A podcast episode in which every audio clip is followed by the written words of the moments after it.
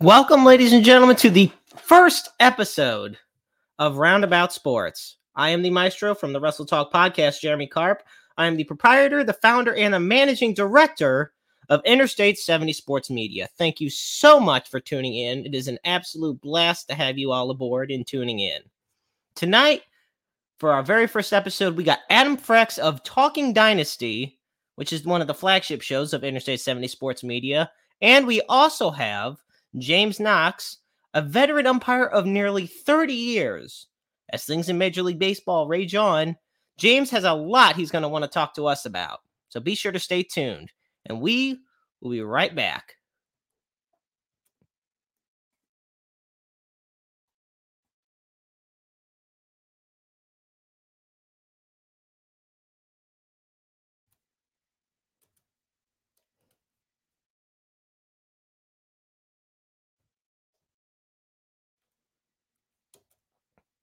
All right, folks, we got a couple things, uh, pieces of breaking news coming in. Uh, the first one is that in the St. Louis Blues management, I should say, head coach Craig Berube, known as Chief, has signed an extension that will keep him on through the 2024 2025 season. Berube is, of course, the man behind helping the Blues bring home their only Stanley Cup in 2019. Berube was very excited he- hearing about that he will be re-signing with the team on this extension. And welcome. Thanks, Evan, for tuning in. I greatly appreciate it, my friend. Evan, a longtime listener of not just the content you'll find on Interstate 70 Sports Media, but you'll also find on the Wrestle Talk podcast every Tuesday night. Once again, only on StreamYard. We do also, unfortunately, do have some sad news to pass along. Um, longtime baseball player Jeremy Giambi tragically passed away today, this morning, at the age of 47. Um, he had passed away in his parents' home. No details yet about how he passed away, but for six seasons, Giambi hit 52 home runs and was a big part of the Oakland Athletics during their Moneyball years. And he is the younger brother, or was the younger brother, of um, legendary MLB baseball player Jason Giambi. So it's our deepest condolences do go out to him at this time, to the family and friends of Jeremy Giambi. Once again, he had passed away at the age of just 47 years old. Also in the news, the NFL is coming to Germany. That's right. I it blows my mind. I don't know how, I don't know why. The NFL has announced that they are going to host its first ever regular season game in Munich, Germany during the 2022 season. Frankfurt, Germany is also going to be hosting games as well. Quite the uh quite the interesting thing, I must say so myself. I mean, but the thing of it is the NFL should focus more on you know, how do I put it? I don't know getting St. Louis a damn football team. Are you serious right now? You're going to give Germany, I know it's not a football team, it's just a football game, but oh my God. Okay. Composure. It's just the first episode. I mean, it's only been, you know, like 20 years since the NFL actually started giving a shit about St. Louis football, but you know, that's fine. It's fine. Nevertheless, also, folks, we are on the verge of WrestleMania season. Um, so, yeah, how about that? WrestleMania 38 will be a two night event once again. It's always known for being a two night event. Usually it's been a one night event, but it will be on Sunday, April 3rd, and I should say starting on April 2nd and then continuing into April 3rd at AT&T Stadium in Dallas or Arlington at Jerry's World. This will be the fourth WrestleMania to be held in Texas after WrestleMania 17, 25, and 32. And I am excited for that one as a longtime wrestling fan myself. I think it's going to be one hell of a show. And also, we're going to be getting into it in just a few minutes, folks. Super Bowl Sunday is just mere days away. And it's going to be the Los Angeles Rams I know. Insert the booze here for those in St. Louis that don't want it. And the underdog Cincinnati Bengals, who honestly are not as much underdogs as you could possibly think. I know a lot of people may say so. Well, you know what? Maybe I'm not the only one who should be talking about this. After all, I mean, they did beat the Kansas City Chiefs in the AFC Championship game. And I know he's pissed off that I just said that. But, ladies and gentlemen, this guy is one of the most trusted men in the Kansas City market. He is the proprietor and the man behind the magic that is Talking Dynasty. It is my pleasure to have on as the first guest of Roundabout Sports, the one, the only Adam Frex. Oh, what's going on, brother? You start off with just breaking my heart already. That's the first thing I hear. I know, man. It's a lot of heartbreak, a lot of pain, unfortunately, to kick off the show. But you know what? That means we got nowhere to go but up in positivity. And folks, remember, you can find us. You can find Talking Dynasty on Facebook and Twitter, as well as you can find Roundabout Sports on Facebook and I 70 Sports Media on Facebook, on Twitter, on YouTube. I mean, we are expanding this year. Ain't that right, Adam? Absolutely, man. We're about to take it to the moon. Amen to that. So, how are you doing today? Oh man, I couldn't be any better.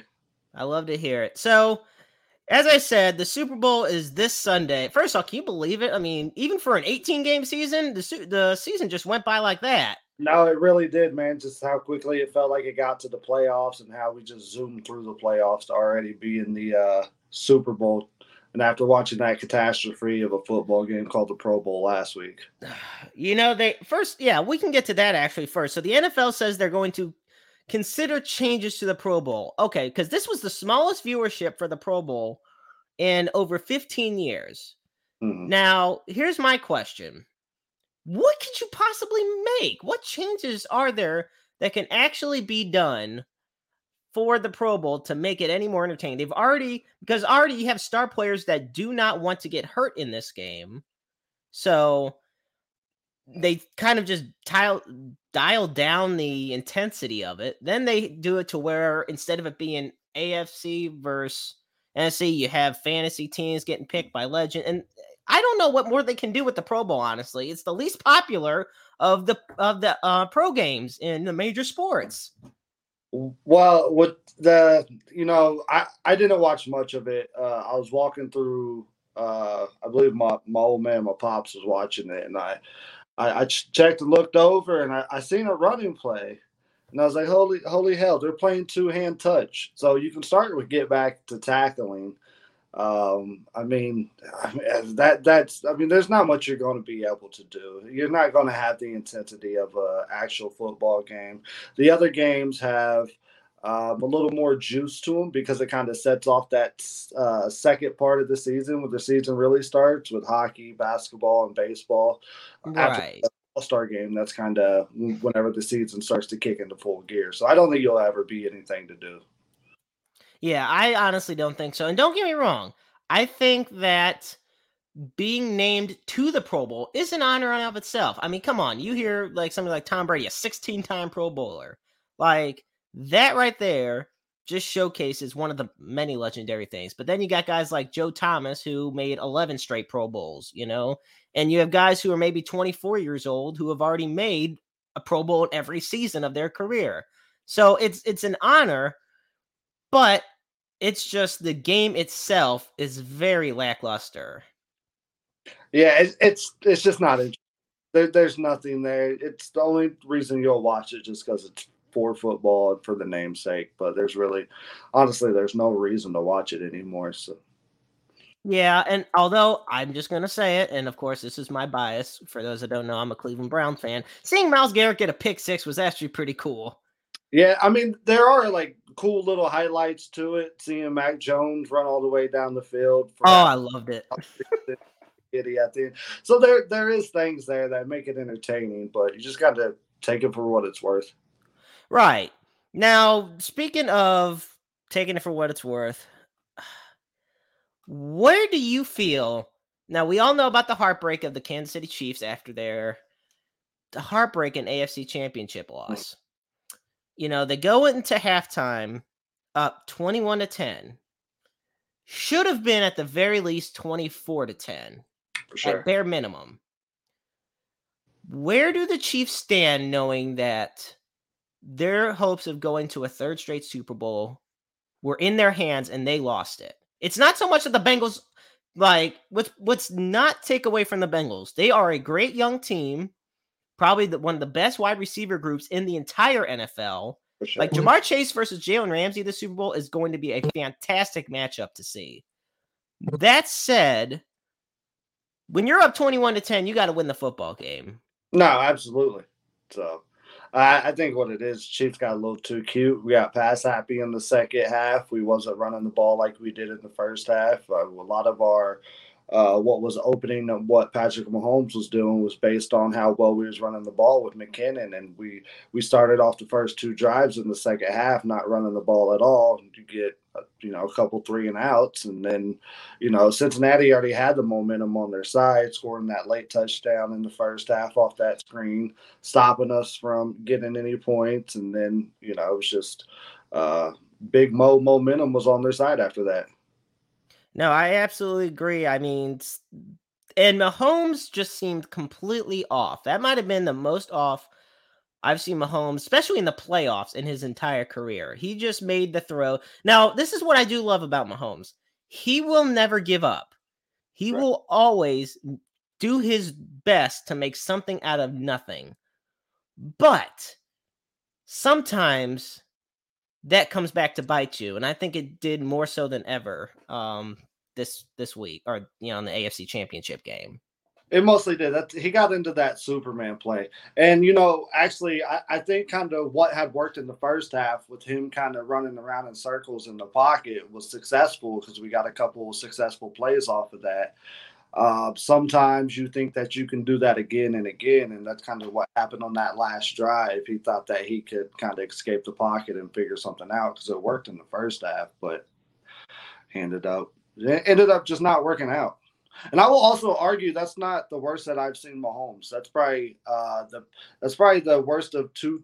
You know, uh, um, how can I say that? I, I I've never seen him in such a, a high level of play and then into such a low level of play. But I would argue that he's had games like that throughout the season where he wasn't as effective as we expected.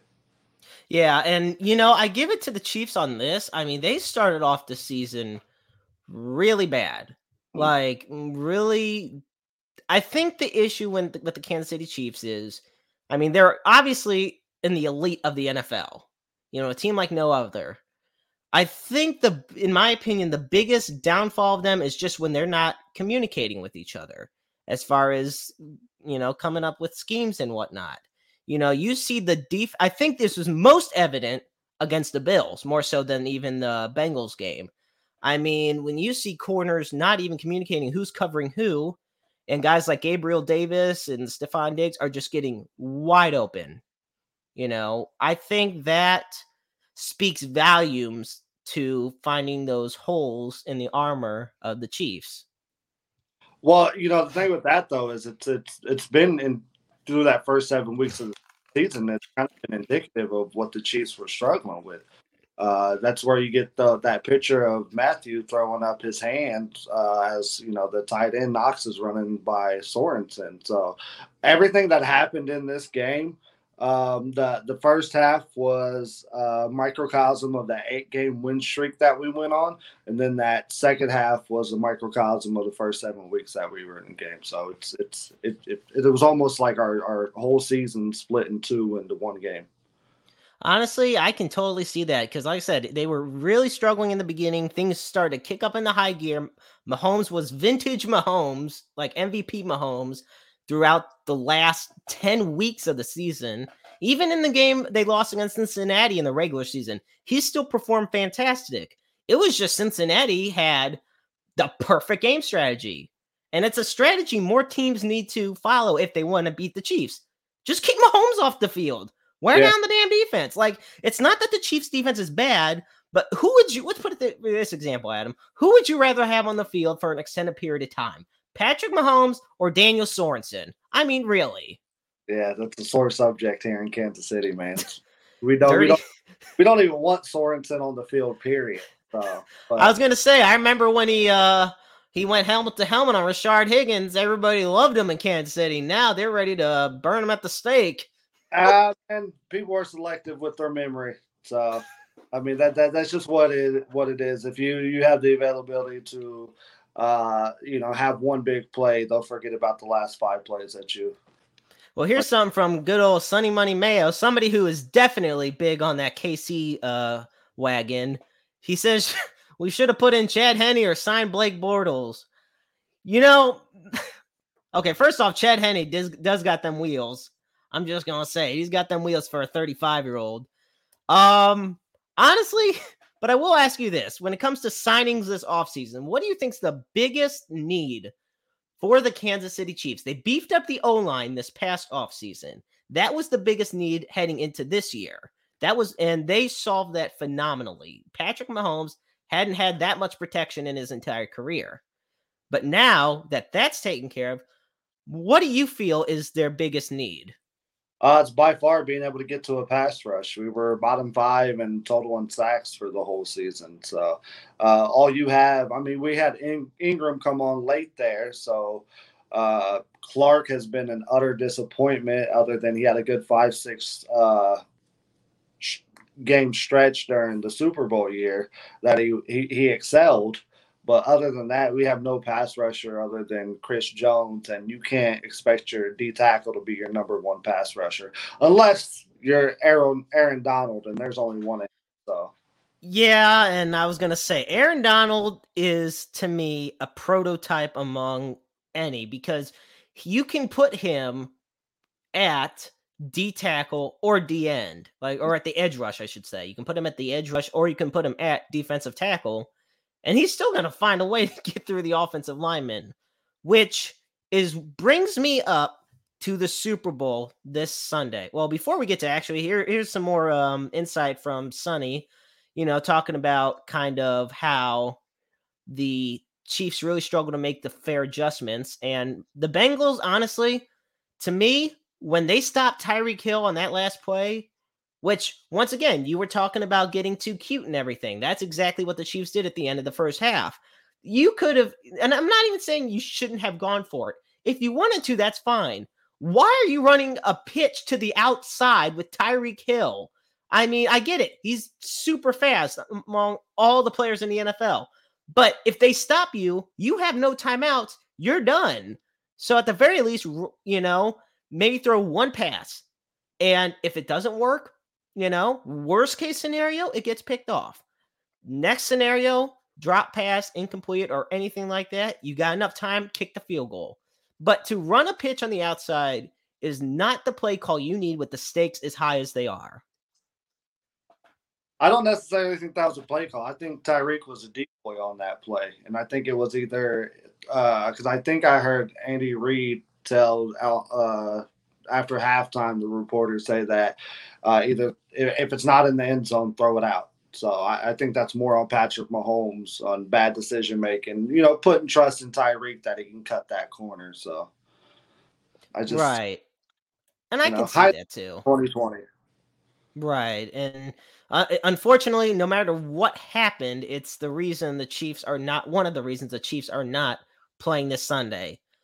Now, heading into the Sunday, okay, you know, I we mentioned Aaron, you had mentioned Aaron Donald at first, and then I kind of delved into him some more.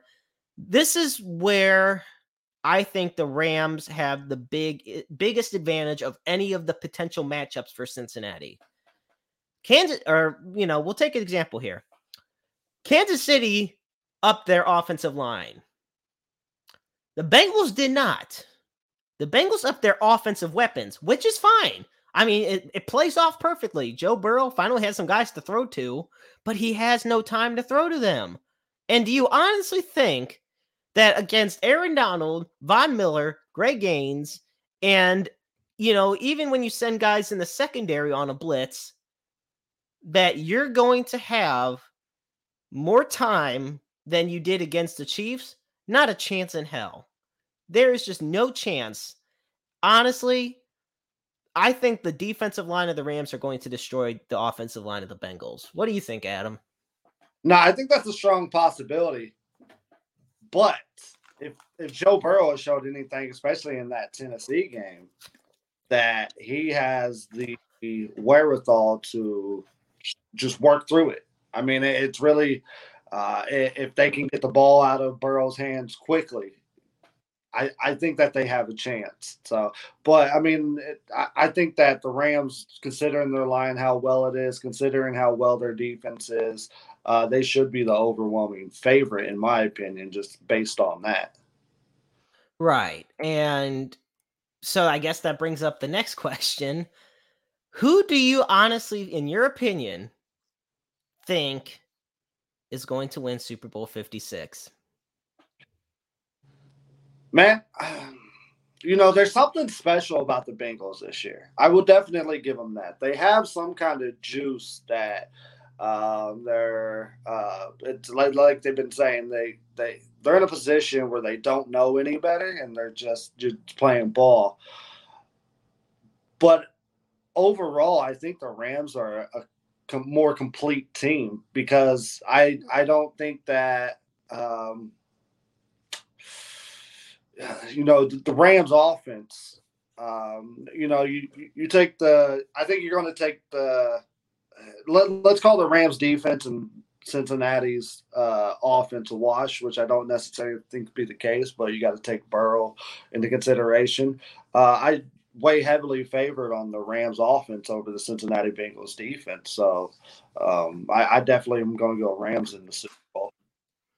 And I'm going with the Rams as well. And I've told this to people before. There is a difference between who you want to win and who you think is going to win. For sure. And I will, and I've told this to people. I would love nothing more, even as a Browns fan. I would love nothing more than to see the Bengals win this Super Bowl because they've been in it twice before, and they had the misfortune of being up against Joe Montana's 49ers. I mean, that right there is just a recipe for disaster. That's a wrong place, wrong time type thing, you know, being in there. It's kind of like going up against Brady and the Patriots, unless you are uh, Eli Manning. Um, for sure. But the Rams are just a juggernaut when it comes to the elite talent they have. And they finally have one piece that's been missing for a long time, and that's a quarterback. You know, it's not that Jared Goff is bad. I personally like Jared Goff more than a lot of people do, but Jared Goff is not the quarterback to get them to that next level. And because if he couldn't do it with most of the same players that the team has now, you know, what are you going to do? But Matt Stafford, who I'm a big fan of, and I think if he wins Sunday, he's going to the Hall of Fame. If Matt Stafford wins on Sunday, he will be in the Hall of Fame because his stats, that considering 12 of those years were with the Lions, the stats speak for themselves. You know, look at guys like Calvin Johnson and Barry Sanders, guys who were elite with Detroit and didn't have a damn thing to show for it as far as accolades for the team go. But Matt Stafford has come to St. or Los Angeles. See, I want to say St. Louis so bad because shit, I miss football out here. But but Stafford goes to Los Angeles. And honestly, if it wasn't for Dak Prescott, I feel like Matt Stafford should have comeback player of the year just because he's had such a phenomenal season. And the Bengals are a great young team. I think them being here already from last place last year to first place this year and, and to the Super Bowl shows that they're going to be around a while.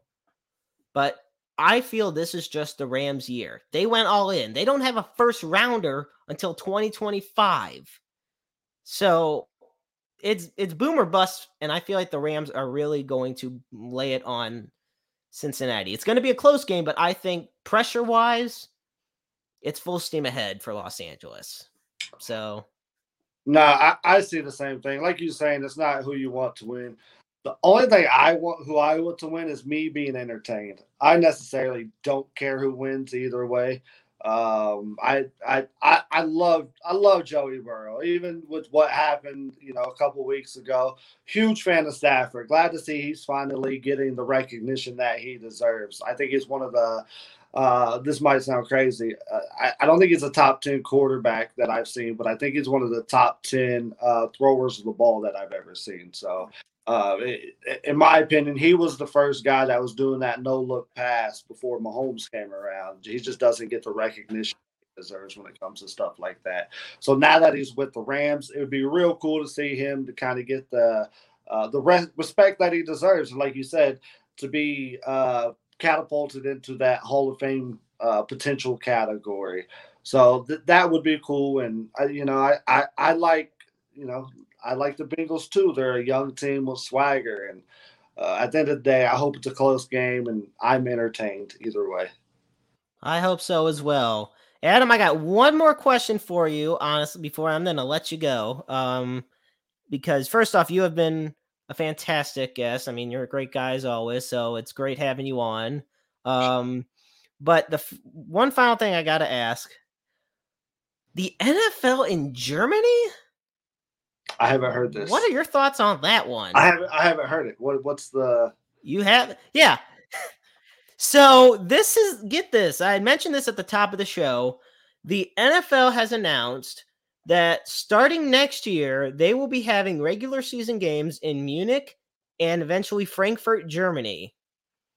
Now, we already have had games in Mexico City and in London. I mean,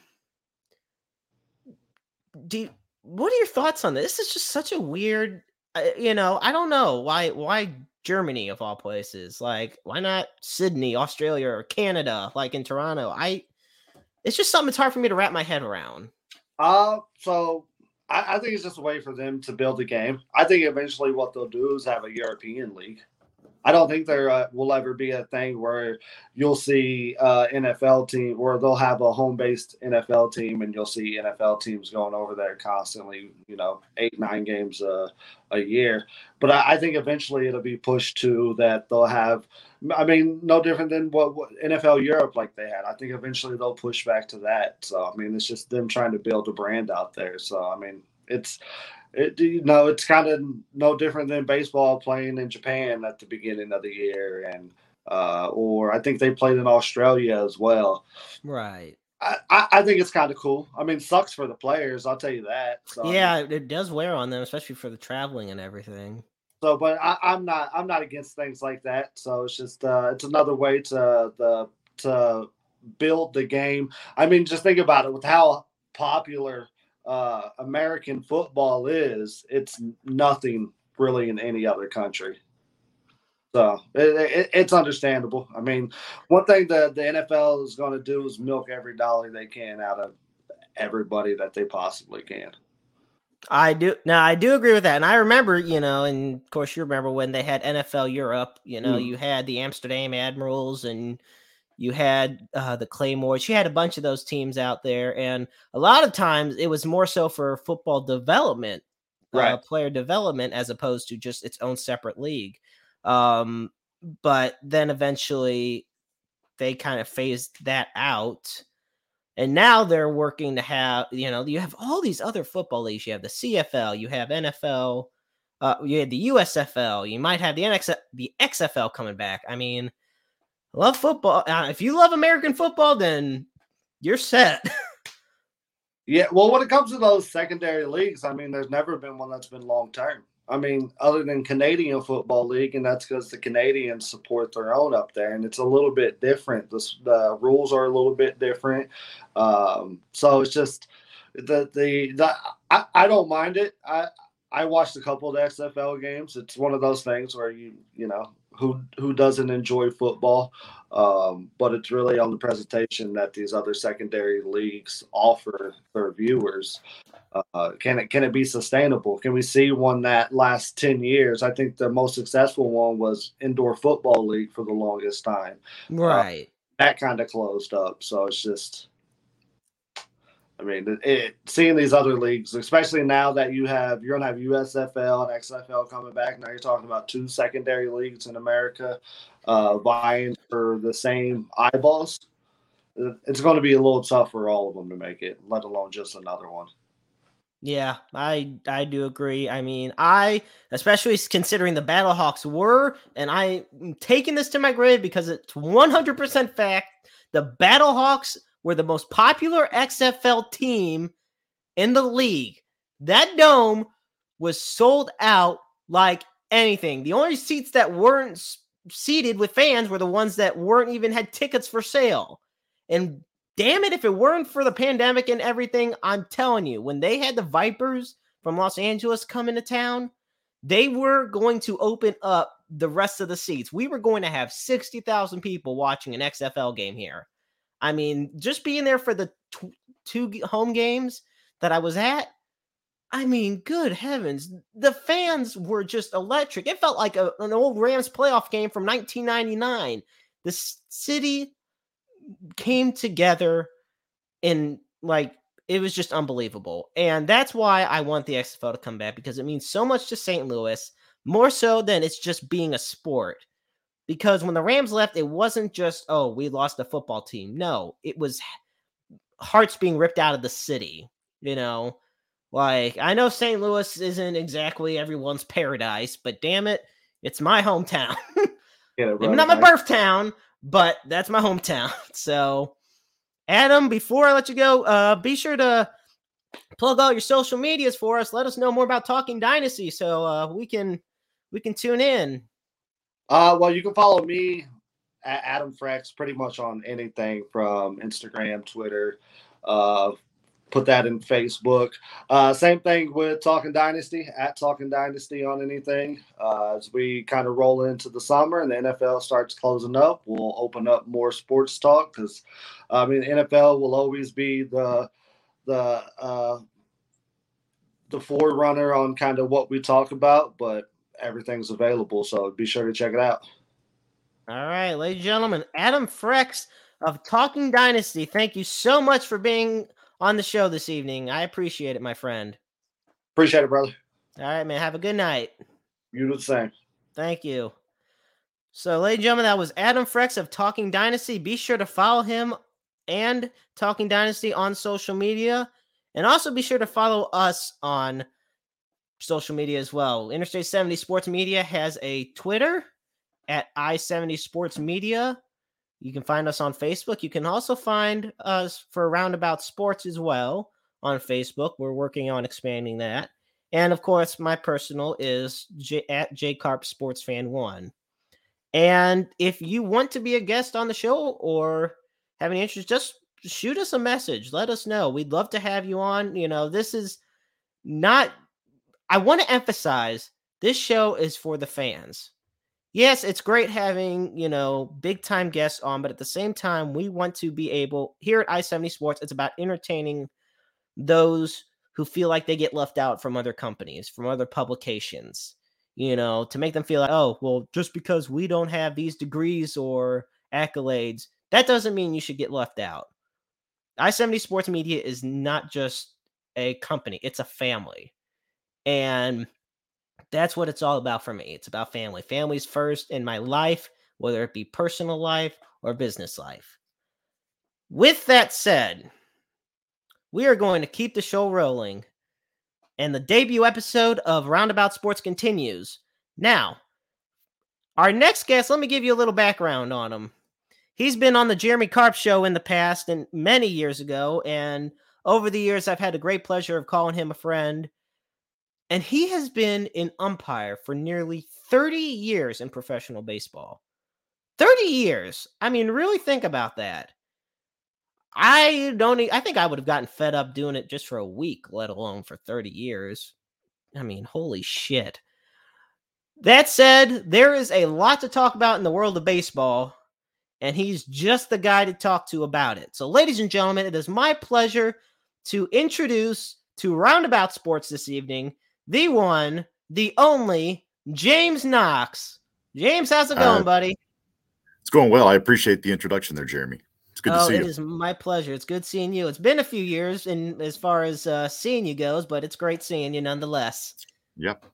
Let's also put it out there, folks. He's also pretty damn good at meteorology. I mean, shoot, anybody at this rate can predict storms. So I see his, his, storm predictions on social media all the time, and for the most part, he's pretty spot on.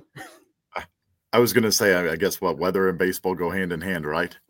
Yeah, I was going to say, if one happens the wrong way, the other one doesn't happen at all. Well, unfortunately, uh, the way we're going, one may not happen at all anyway.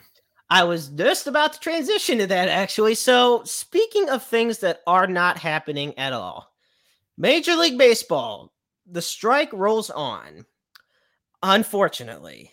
Now, tomorrow, everyone's favorite commissioner, Rob Manfred, is going to be making a having a media conference. So he's actually going to be at the podium speaking to the media.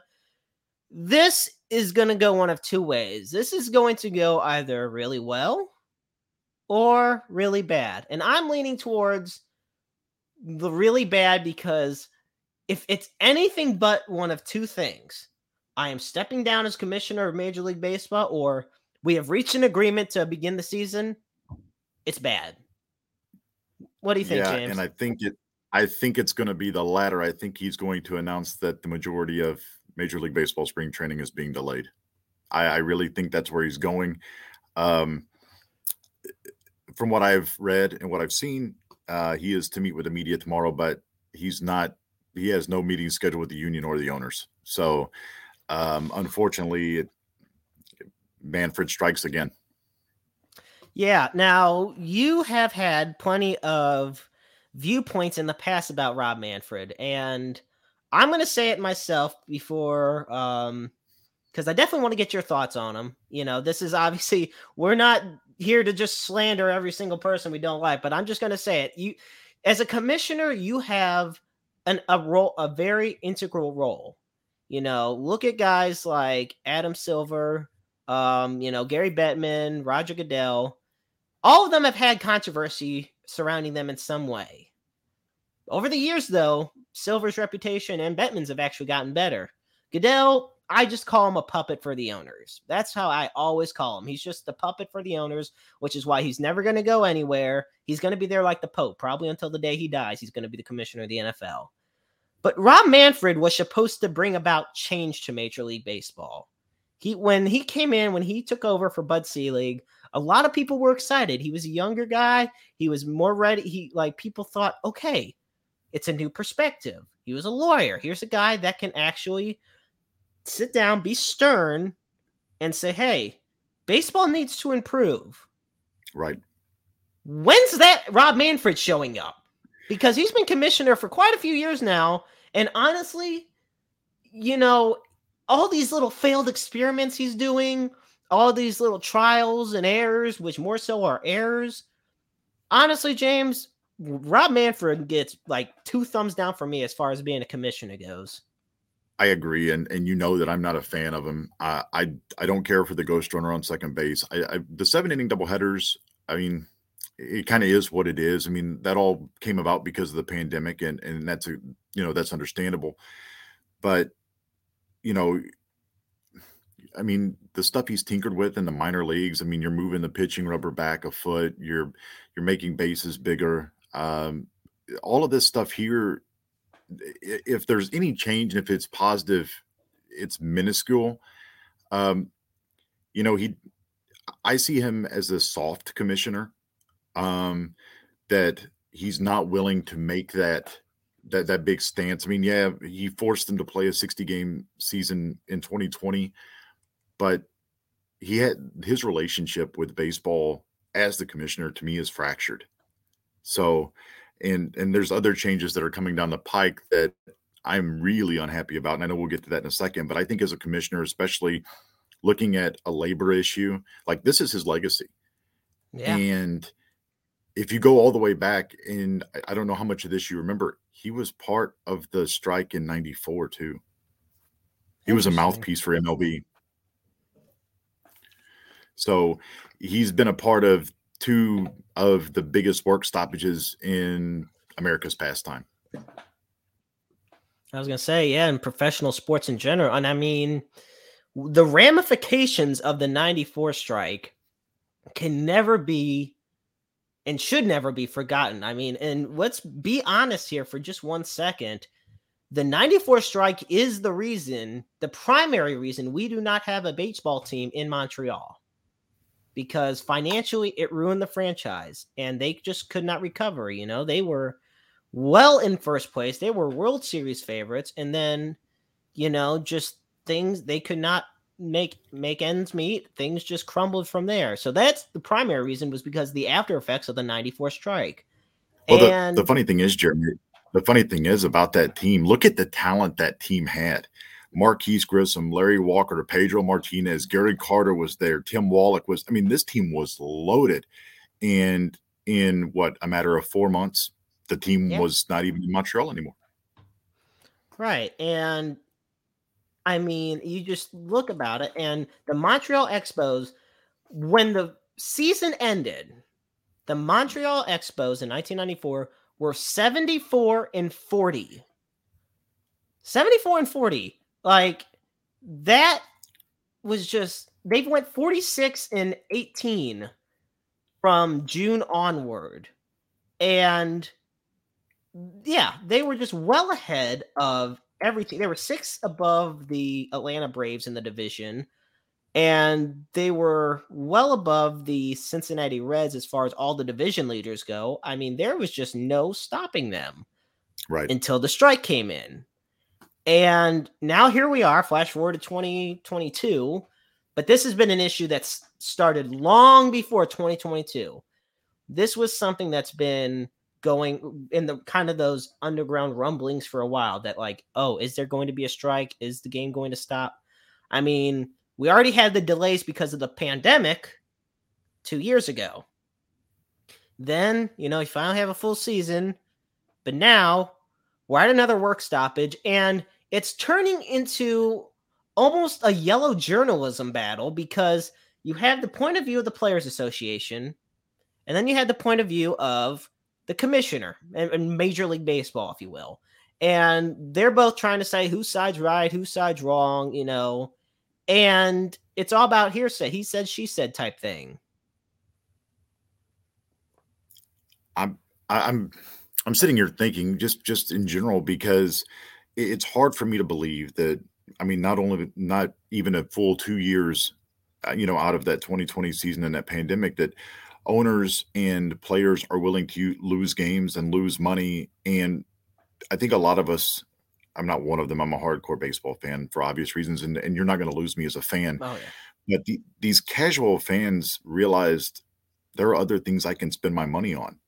You know, I don't need to go to a ballpark. I don't need to go watch a game. I don't need to get the MLB extra innings package or whatnot. I, there are other things I can spend my money on. And I mean, as far as I look at it, whether it's the players, whether it's Manfred, whether it's the the owners in Major League Baseball, I mean, it's kind of a big middle finger to us fans, especially those who are hardworking. That look, you, I, I, was obviously watching this show. Super Bowl Sunday is, is Sunday. Pitchers and mm-hmm. catchers were supposed to report Monday. You know, when you get out of football season, us hardcore sports fans that go year round, you know, with the four major sports, like for me, that, that that's baseball season. You know, once once Cardinals get to Jupiter, it's baseball season. And and that's not to take anything away from the Blues or March Madness, but that's the sport that takes you all the way through until the NFL starts again. And looking at it now, I'm not sure that I mean, obviously spring training is going to be delayed. I'm not sure we see a pitch thrown in a major league baseball regular season before May 1st. That's very possible. Um, and I want to get. I didn't want to put it up there while you were still talking because obviously the comments long enough it would cut you cut your face off on it. But here's Adam's post. Adam was just on the show, but this is Adam's opinion on what's going on in baseball. He says the baseball rules didn't need to change. The players' approach to the game did. The game was so much more entertaining when the ball was in play more, and now it's either a strikeout or a home run, basically. Uh, uh, thank you so much, Adam. Outcomes. I, I yeah, do the, love that. The, the, the, a, very very intelligent comment. I mean, you're that that's right. It's the three major outcomes: walk, strikeout, or home run. And uh, I mean, there's nothing to me more exciting than a bases clearing double, or oh, I love that. you know, I you know, listening to sports talk radio earlier, they were talking about okay, so a ground ball through the wickets of a pitcher used to be a base hit up the middle. Now it's a ground out to the second baseman. And, you know, yeah, okay, so you can't outlaw the shift. It's it's virtually impossible to do that. I mean, this isn't men's slow pitch softball where everybody has to play in the grass. Uh, but I mean, you look at it from a standpoint where, you know, okay, well, it's easy for us to sit here and say, hit the ball the other way, beat the shift, you know, because you're not getting 95 thrown in on your hands.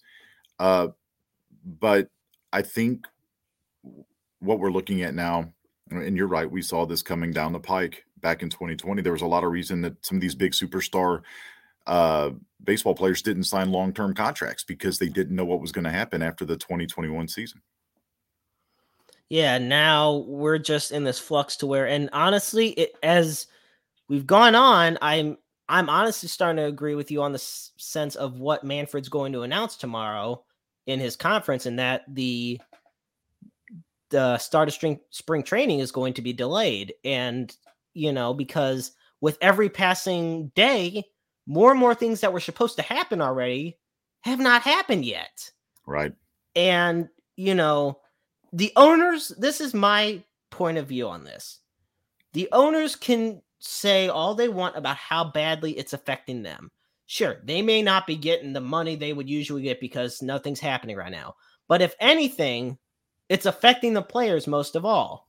The players are the ones who aren't reporting and getting their workouts in. The players are the ones who aren't doing the drills, meeting up with their managers and all the coaches, getting the instructor and the instructors and everything.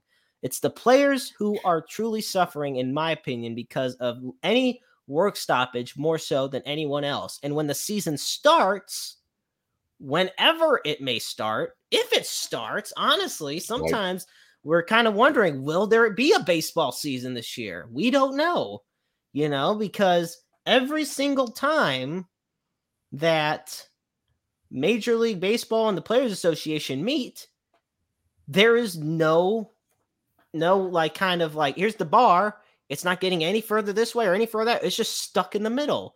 It's just, you know, it's basically trying to climb the Great Wall of China with suction cups on your hands. Like it doesn't that, go anywhere. You're not kidding. And and I think the one thing we have to differentiate is uh, this is a this is a major league lockout. So minor league players can still report, but those are for only players that aren't on the 40 man roster. But here's the thing whether it's a minor league or a major league lockout, nobody's getting paid. And these minor league players that, you know, depend on minor league camps and minor league games to, to make a living, it's, it's not going to be there. So, you know, I, it's tough. I think that obviously, you know, from what I've heard and from what I understand, is these players believe that they need at least three weeks of spring training before they can have a season. This goes back to that summer camp brought to you by Camping World uh, that we had in the pandemic season. Um, and in in three three weeks you were ready to go. But we also saw pitchers who had suffered a lot of arm injuries and everything that season as well. So I'm not sure. I'm not sure where the where where the win is here. I mean, there's a reason why there's six weeks of spring training. And there's a reason why you have two weeks of spring training before games even begin. So I, I honestly don't know where we go. Um, but you know, it's players, it's it's a it's umpires, it's vendors, it's it's everybody. And so I I don't I'm not sure where we go. I'm not sure either. We're just going to have to stay tuned and find out. And obviously, here we're going to be keeping close tabs on it. Now, speaking of umpires, there are two things. I mean, there's multiple things, but two things I want to talk about as far as umpires and the professional. First off, what got you into being an umpire? Well, when I started, what 27 years ago now, it really started as a summer job. Um, I was still in high school, and uh, of course, I I played the game when I was in high school, and and uh, played the game when I was in college, and it was just really a way for me to to stay involved in the game. Um, there wasn't a there wasn't a living out there for anybody who you know could throw a knuckleball that get hit 415 feet. So um, for me, it was for me, it was really just uh, you know staying in the game and, and the love of the game and and really being able to you know there's a camaraderie there with uh, you know umpire colleagues and, and players and stuff. Whether you know at whatever level that you know kind of drives you to keep going. It's that competitive juice that you still got to figure out a way to figure out a, a, a, kind of a fix to be to be competitive, and, and that's that's kind of what does it. Awesome. And like I said, you've been doing this for 27 years. I had said it before I introduced you. I couldn't even imagine doing it for just a week, let alone that long. So, what keeps you going? What keeps you going doing is, I mean, you know, obviously you must love it if you've done it this long, but at the at the level like at the levels it's the kids it's always the kids it's always the players and and even you know when it's you know you get to the upper levels and stuff like that it, it's it's having that it's it's you'll hear a lot of ex athletes say that they don't miss the practice they don't miss the training they miss being in the locker room and that's boy there's a lot of stories that i can't tell here that go on inside that locker room so you know that's that's the other part is it's just you you you know it's kind of you become a family since I can kind of say the same thing about high school football. There are some stories uh, that even if I said on here, I mean, shoot, we were in high school. Um, right. the the pranks and everything. Um, no, so that's why I always say I'm, I'm glad there wasn't social media or Facebook or anything when I was in high school or phones that had cameras. That's all I'll say. yeah, I can totally understand that one. Um, so speaking of umpires, okay, first off, it was announced earlier that Joe West, good old country Joe, at 69 years old is finally and believe me and and to emphasize for a lot of people that don't like him finally are, is retiring now he is the all-time leader in games umpired and he has umpired over 5000 games i mean in may on may 25th 2021 he broke Bill Klem's record by umping his 5,376th game. And he's worked several no hitters. Felix Hernandez's perfect game in six World Series. He, he's going into the Hall of Fame, and people may not realize it. Controversy aside, he's going in the Hall of Fame. I mean, umpires do get there too, folks. Just letting you know, and deservedly so. To me, an umpire is a thankless job. It's fun. It's honestly, it is kind of fun to bitch at him. There is limits like co- threatening to kill Don Denkinger is not, you know, cool on any basis. You know, never do that type of stuff. But you know, yelling at the ump on the TV, like, come on, what kind of call was that? That's the type of stuff that's, you know, it's more fun. But I was wanting to ask you from, you know, one veteran umpire's perspective, you know, watching Joe West over the years, what are your thoughts on his career? So this is going to be an unpopular opinion. Um, I'm actually a fan of Joe West. Um, I, I, think part of it is because there, whether you like him or you don't, there's a mystique around him. Uh, he does have that aura, especially when it comes to rookies. Uh, I've seen games where rookies, had, rookie pitchers have come in and thrown pitches right down the middle, and he's he, he's emphatically called it a ball. Um, but I mean, I, I, I put, and this again will be another unpopular opinion. I kind of put Joe West in the same um, same breath as a guy like Jim Joyce, um, who has been around the game for a long time and has really perfected his craft. I think there are officials out there, and uh, I obviously they go without being named that you know maybe aren't as good or draw a little bit more of the ire from fans. But I, I always liked Joe West. Um, you know, he Gerry Davis was another one that you know I, am a really big fan of. And uh, so, I mean, you know, what really puts it in pers- perspective for me is, man, his official, his his umpiring career started before I was born. Um, started in 1977, I believe, and you know, there has to be a love of the game. Obviously, you're traveling, you're you're away from your family, um, but for you, you could always tell that even though he drew the ire of of fans and players and managers, like you could tell that he enjoyed himself. And you know, I've I've always said this to umpires that you know have gotten in and that I've trained or I've helped, like the players can tell whether or not you're having fun and if you're not having fun then you you don't need to be out there but you could always tell that whether whether you liked it or not or the starting pitcher liked it or not that uh that cowboy joe was having a good time Yeah, and I'm not gonna. I was watching some Bobby Cox ejection videos. I, I love seeing the manager like tirades off umpires, and it was because of Joe West's retirement. Because one of his more famous ones was against um or when Bobby Cox was managing, and he's just getting right in his face, and Joe West is just just soaking it in, and he's like, "Okay, you're done? Good, your ass is out." And I'm just I'm done. That see that type of stuff cracked me up, and you know it's like you said, you know, for you loving it for doing it so long. And yeah, like I said, his first game was 1976. So in September 76, basically. So you're right on the ball on that. And then his last game was in October of 2021. That is a long time, a long time to be dedicated to the sport. Um, and especially when you draw the ire of so many people and so many teams and so many owners, like it is definitely as an umpire, much like an official, like a referee in the NFL, you develop a reputation as your career goes on. And that's definitely something he's done. Um, but that said, like I said, he's a legend of the game. I have no shame in saying it. And like I said, as far as umpires go, he should be in the Hall of Fame. I mean, the I've always feel like if you're the record holder of it, why shouldn't you be in the Hall of Fame? Right. And you know, if you had the record for most games umpired, I mean, for goodness sakes, like he he was there for Nolan Ryan's perfect game, Willie McCovey's 500th home run. He got into a pushing matchup with Joe Torre, which was fun to watch. Um, so, but with him retiring, you know, and I doubt it's because he's retiring, but it's just funny how it's happening at the same time, James robot umpires.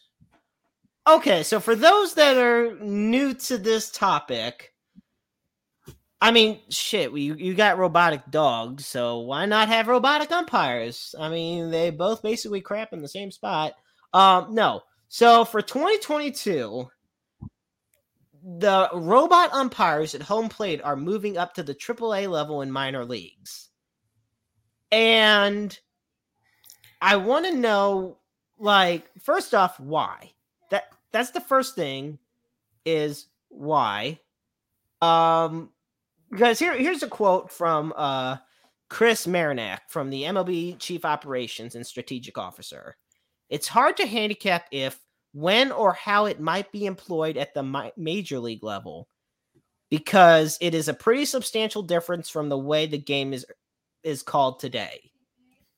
Um, obviously, that having robot umpires would be a lot different than um real umpires. What do you, what do you wouldn't you say? Oh, I don't like this topic at all. uh, Gee, I could only imagine why. So I don't I don't understand the change. I, I God, I, w- I wish I could tell you that they they feel that robot umpires will give them a more accurate strike zone. Um, I think we've seen in the Arizona Fall League that's not the case. Ask Justin Heyward, uh, who is uh, Jason Heyward's younger brother, who struck out on a curveball that actually bounced. Um, that apparently the curveball uh, hit the bottom of the or caught the bottom of the strike zone before it bounced, and the robot umpire called it a strike. Justin Heyward then turned around to argue with the human that was there and got ejected. So I don't understand. I, I it can't be about cost because you're still going to need an umpire at home plate to call out safe fair foul. Um, and I, have got so many issues with this. I mean, if it's a robot, can it be hacked? I mean, oh gosh, I just thought I mean, oh. you know, we worry about betting on with sports betting and stuff now. I mean, is this you're opening Pandora's box? I don't. I mean, this isn't like the Jetsons. Like, I don't have, you know, I mean, yeah, I've got a Roomba that'll vacuum my floor, but I don't think my Roomba can call balls and strikes. And I, I'm, I'm guessing that, that, that that's the issue here is that they want a, a more accurate strike zone, but I mean, the, you talked about Joe Torre and, and Bobby Cox getting ejected from games, be, you know, from Joe West. Well, you're going to put a robot umpire in there, and you're going to lose that aspect of the game. Yeah, and it's definitely an entertaining aspect. I mean, you don't see as much fiery tempered managers as you used to when you and I were growing up. I mean, you know, you don't see the guys taking the bases, throwing them, catapulting them, big grenade launching. Sweet Lou. Sweet Lou. Oh my god, I love Lou Piniella. I you God love him. Um, and you know those characters. You don't see those types of characters, but there's still something about having actual umpires. You know, and it, it goes more so than just because it's jobs. You know, I mean, go to a, a freaking Walmart. Stores are already uh, taking jobs away by having all those self checkouts, like the entire sections. So it's it's almost and like you said, you still got to have ones calling safe or out. You're still going to have need more than one umpire. What are you going to do for the one at second base? You're just going to have a robot just standing out in the middle of it, and then have like Tommy Edman awkwardly look at it for the card. No, like there's so many flaws with this. Well, the the other problem you come down to too is you're talking about programming these things. Well, this isn't a one size fits all strike zone. I mean, Tommy Edman and Paul Goldschmidt are not the same height, um, you know. And so, what are you going to do? Have a, a laser or a, some kind of beam that goes across there that the a sensor that the computer picks up on? I, I just, you know, and then are you going to have to have somebody up up in the up in the booth that mans a little buzzer or something? That if I mean, there's just too many there's too many issues with this. This is God, this is Manfred with too much of a hands-on approach. And I know this is coming down the pike before he took over as commissioner, but I mean, I just you're going to add this to his legacy on top of the fact that he called the World Series trophy a piece of metal. I mean, th- this guy, I just, I don't. I know they had issues with it in the Arizona Fall League. I guess the Atlantic League, it was so so. So if you haven't had glowing reports and glowing you know, just I, I don't know why you're going to move this to AAA because if you think that that impacted the game down there, AAA moves much faster than independent league ball in Arizona Fall League does. Oh, absolutely. And you know, you mentioned Manfred calling the World Series trophy, you know, a piece of metal, which to me is one of the most disgraceful things you can do. Because okay, I'm going to be honest, to me the Stanley Cup is the most prestigious trophy in all of sports. I was going to ask, would that be like Gary Bettman dropping the Stanley Cup? Right, exactly. That's like him dropping it, or you know, just um Roger Goodell just tossing aside the Lombardi Trophy. You know, the World Series trophy has over a hundred years of history to it, and you know, you basically spit on it and everybody who's been associated with it when you just call it a piece of metal, because players bust their ass year in and year out just to win that piece of metal I mean, just like right. in hockey, they work to win the cup, you know? And I think that's another thing. Rob Manfred, to me, is not a baseball lover. He's a businessman that just happens to be the head of baseball. That's right. how I look I at it. He, and that is one thing that I will give guys like Adam Silver credit on. He loves basketball. Gary Bettman, he loves hockey. His issue was when he was trying to take away all the Canadian markets and giving them all to American cities. That was when his bit one of his biggest issues. And of course, there was the 0405 lockout as well. But like I said, his reputation is really starting to improve over the past couple of years. Well, I was going to uh, say he's grown the game. And I mean, you're, I mean, look at the Winter Classic and the Stadium Series games now. I mean, look at the All Star game. You may not be a fan of the NHL All Star game, but the skills comp in Vegas, that was what a spectacle that was. Oh, yeah. Um, and back to the, and now the Canadian markets are asking him if we can come play and come play in America uh, because of their restrictions. But nonetheless, I mean, you're right. I mean, what's going to happen and and everybody sees Roger Goodell as as the devil especially in St. Louis as I'm sitting here wearing a as as I'm sitting here wearing a Rams hoodie um you know Manfred is going to get on that same level as being a commissioner who's who's universally hated and the more this lockout drags on whether it's 100% his fault or not that's going to be the perception and, and you know as well as I do that optics and perception in sport is is 100% the truth Absolutely. And, you know, I had actually just put it in the comment section. So I would love for all you who are tuning in to be sure to give us your reply on what do you think about Rob Manfred's job as commissioner? And I know James's opinion on it. I definitely know my opinion on it. Um, a lot of people do have that same neck, and honestly, you know, look, I I kind of get this thing where he wants to shorten the game of baseball. Not everybody would enjoy a game that's going to like a four hour length or going to like 15, 16 innings. I right. do get that. But, you know, you had mentioned it early on in the interview. Starting a ghost runner on second? Are you kidding me? That is not how you end it. Like, they, eh, there's already enough overtime rule issues in the NFL. We don't need MLB to have their own. Like, there's, it's, it should, it's simple. In fact, in MLB, it's actually probably one of the best ways it is because you get the same chance. Look, one team, the, the usual team starts the top of the ninth. Great. Or I'm sorry, top of the 10th if it goes to extras. Perfect. They score any runs, you just got to match or beat that in the bottom half. Right. Like that is literally the perfect formula for any type of sudden death. Why change that? Well, I'm a traditionalist anyway, and, and this this grow this just comes with the fact and the age that I grew up in when it came to Major League Baseball. If I'm paying my hard-earned money to go to a ball game, I don't necessarily want it sped up. Um, you know, if if I know what I'm getting into when I buy my ticket for 50, 60, 70 dollars, whatever it may be, I know that I'm getting at least nine innings in this game. And if I wanted something sped up, then you know I would go to a game that that has a clock. A pitch clock is is something completely different. That's something else, but that's another story right. for another day.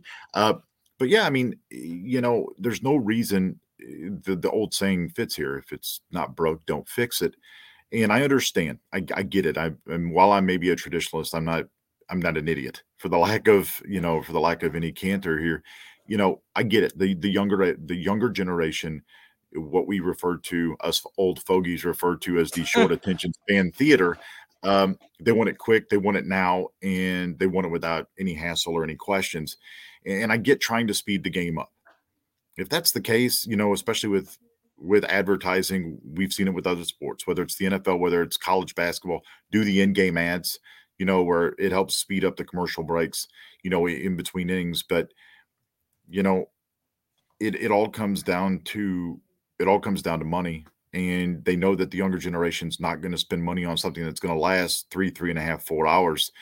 And so it's like, okay, so let's get the game going. Let's get the game over and if we do have a tie, let's finish it in a in a brief setting without, you know, going in. I always enjoyed 18, 19, 20 inning games. I thought there was more um, right. Um, more excitement there, especially in the postseason. And not that that rule has been talked about going into the postseason, but I got a feeling if Manfred's going to keep making changes, it will start affecting the postseason as well. I feel that the, for example, when the Red Sox and the Dodgers went to 18 innings in the World Series a couple years ago, that was one of my and mind you, this is coming from a guy whose favorite World Series game is game six of 2011. I mean, right. as far as ones that I've personally seen in my lifetime, that's probably my favorite for Same you know, just a few biased reasons. Um, but aside from that, like the 18 inning game was absolutely phenomenal. I did not care that I was up to about one o'clock in the morning central time watching that game. And mind you, if that was in the East Coast, I would have been up even later. Like, so for that game to go that long, and it was a postseason spectacle, it was a thrill. You know, I get it. Some people may get bored of one, two, three innings. You know, that's fine.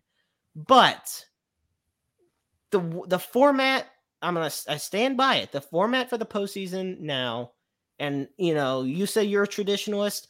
I'm a traditionalist with baseball mainly because my dad's a traditionalist. He's a great example, somebody I grew up, you know, watching baseball with. Right. You know, and he's been watch he's been going to baseball games since Sportsman's Park was around. So, you know, he's seen the evolution of some of the rules. It used to be, for example, it used to be whoever just finished in the top two, one in each pen in the AL and the NL. There's your right. World Series matchup. You know, you didn't have all these playoff series. Well, now you got the. Well, I was going to say when we talked about Montreal back in '94, there were only two divisions in each league. I mean, you had the East and the West, and they played each other in the respective league championship series, and then you went right to the Fall Classic. I mean, there was no wild exactly. card. The Central wasn't there yet. Nope, you're right. No, you're exactly right. And so, and then look what happens. You know, then they add the wild card. Then they, they got the sudden death. You know, one game, you know, you go on, the other you go home, and you got the division, the championship, then you got the World Series. I mean, MLB has milked the playoffs for what they're worth. And I'm not even going to knock them on it because, hell, that's more baseball. And it's going to expand even more. I can totally see it expanding more. I just feel that if Manfred starts damaging the game more more so like he already is, people are not going to want to tune in like they have. I've seen plenty of comments, plenty of um, podcasts and shows where other baseball fans are just infuriated with what's going on in Major League Baseball right now. And I, for one, can't blame them. I mean, Manfred has come in, and don't get me wrong, we're not pra- over here praising every commissioner that's ever existed because each one of them had screwed up in their own way. Yep. Um, and you know, but there's just Rob Manfred, like I said, the biggest thing is he's doing this as a businessman, not a baseball fan. And when you do it like that, you hurt the game because you don't know how to connect with it. And Rob Manfred does not know how to connect with the game. He doesn't know how to connect with the fans. And honestly, until he figures that out, I don't see the baseball season starting because that's where it all comes back to because he doesn't see it from the player's point of view he's hearing the ears of the owners and all the guys that are all the big rich billionaires and millionaires that are going into his ears. You know, you're not hearing Arenado's point of view or Francisco Lindor's or, you know, Carlos Correa's. You're not hearing their point of views in Manfred's eyes. You're hearing, you know, what the DeWitts have to say, you know, or what any of the other owners have to say for the Red Sox or the Steinbrenners, like any of that and I, I, don't think we can put it all on the all on the owners. Obviously, there's got to be concessions that both sides makes, but I mean, if you're if you've got a business and the business is profitable, and and Major League Baseball is, I think it was a nine billion dollars or something like that yeah. last year, the year before you know, and you've got a business that's profitable, and I, and I understand that you want players to hit free agency sooner, and the owners are going to push back against that because they don't want to have to pay the high contracts or they don't want to lose star players.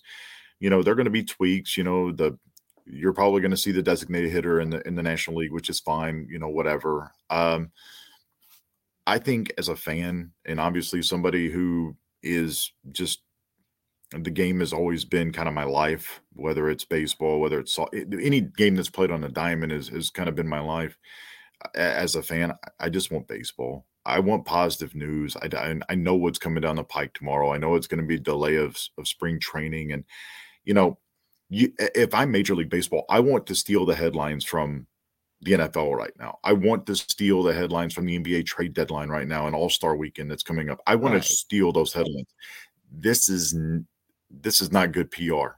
Any PR is not good PR, and, and this is not the the headline stealing that that I want. And unfortunately, I, I think probably in the next 15 16 hours that's what we're going to get is that we're going to see a postponement and then it's going to roll it's going to roll downhill if you will if spring training is postponed or pushed back then obviously the regular season will be as well yeah it's definitely something we're going to have to keep our eyes on well james it has been an absolute pleasure having you on this evening. Thank you so much. Hey, anytime, Jeremy. Uh, good luck with the new podcast. It's good to see you, man, and, and good to talk to you. And, and I'm sure we'll talk again soon. Oh, absolutely. I'm looking forward to it, my friend. Ladies and gentlemen, this was James Knox here on Roundabout Sports. Have a good night, my friend. You as well. Thanks. Thank you. The wonderful guy. Absolutely. And folks, it is about that time for us. Um, first thing I want to say is thank you so much for tuning in on the debut episode. It means so much to me and to everybody who's worked alongside me. I want to give a big shout out to Renee the Night Owl from the Wrestle Talk podcast, who's helped me so much with Stream StreamYard, I should say, um, as well as uh, John Hardcore Hoss. I also want to thank Luke Skywalker Roberts, who honestly I owe so much of my career too. He is a dear friend of mine, and I'm so thankful to have him in my life. And this show wouldn't be where it is without him. I 70 Sports wouldn't be where it is without him. And I'm just so grateful.